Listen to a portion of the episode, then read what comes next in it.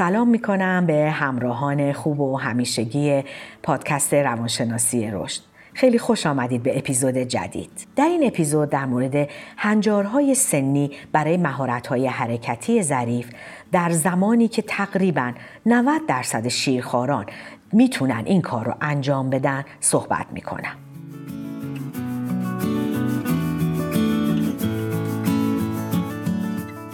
منظور من اینجا چی هستش؟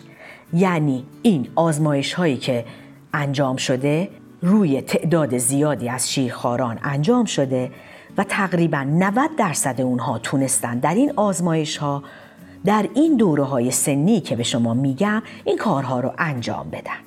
فکر می‌کنم که برای مادران عزیز و پدران جالب باشه که بدونن شیرخوارشون در ماهای اول زندگیشون چه کارایی می‌تونه انجام بده.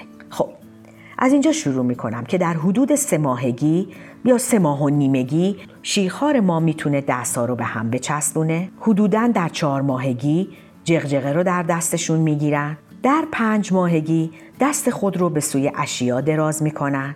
در حدود هفت و نیم ماهگی می نشینن و دو تا مکعب چوبی رو روی همدیگه قرار میدن و همچنین می‌تونن از یک دست به دست دیگه اسباب بازی ها رو بدن یا مکعب ها رو بدن و با اسباب بازی های کوچیک در واقع تو دستانشون بازی کنن. حدود ده و نیم ماهگی می‌تونن با انگشت شست و انگشت سبابه چیزی رو بگیرن و مثلا از درون جعبه یا از زیر یک میز یا در یک فضای اونو بیرون بکشن.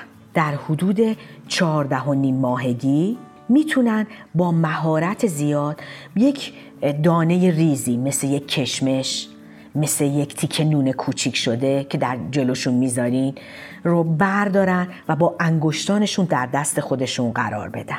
و در حدود 25 ماهگی اونها می‌تونن به تنهایی بر روی کاغذ خط بکشن. تقریبا اینها مهارت های حرکتی ظریفی که در این دوران می‌تونن انجام بدن. خب کودک ما از 6 ماهگی تقریبا می‌تونه به تنهایی بشینه. بعضی از کودکان می‌تونن با کمک و یا اینکه با کمک صندلی یه مقدار زودتر بشینن. ولی از 6 ماهگی تا 9 ماهگی دیگه کودک ما خودش می‌تونه به تنهایی بشینه.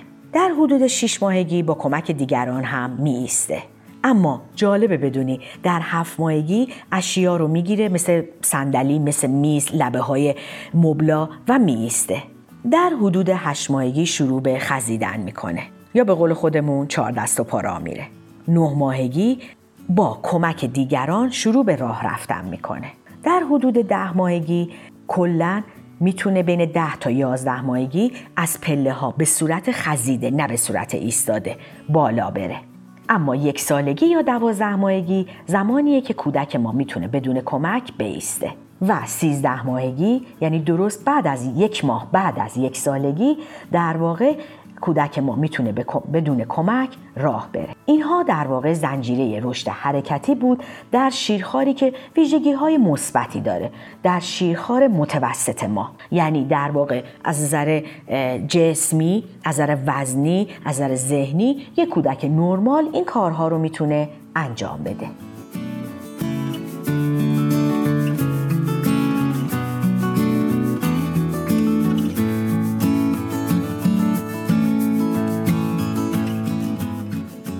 خب امیدوارم که این اطلاعات تونسته باشه به دردتون بخوره. و البته ما باید اینو اضافه کنیم اینجا که این زمانهایی که من به شما گفتم می‌تونه در واقع در بازه زمانی باشه. مثلا ممکنه بین چهار تا شیش ماهگی شیش تا نه ماهگی. و اگر احیانا هر کدوم از این حرکت ها در یک دوره زمانی احیانا عقب بیفته یا جلو بیفته این نشانه غیر عادی بودن کودک ما نیست. بلکه ممکنه که در بازه های سه، چهار یا شیش ماه اینا تغییر بکنه. اما اگر این چیزهایی که من به شما گفتم در بازه های دو ساله، سه ساله به تاخیر بیفته اون وقت حتما ما باید با پزشک متخصص کودکمون مشورت کنیم و بخوایم ازش بپرسیم که چه عواملی باعث شده که این تاخیر به وجود اومده. از اینکه وقتتون رو با من به اشتراک گذاشتین ازتون ممنونم و همچنین امیدوارم که تونسته باشین از این مباحث استفاده کرده باشین. ممنون میشم که مطالب ما رو با دیگران شیر کنی و از اونا هم بخواین که اگر لازم دارن به این اطلاعات گوش بدن و بتونن برای اینکه فرزن پروریشون رو ارتقا بدن از این مواد اطلاعاتی استفاده کنن.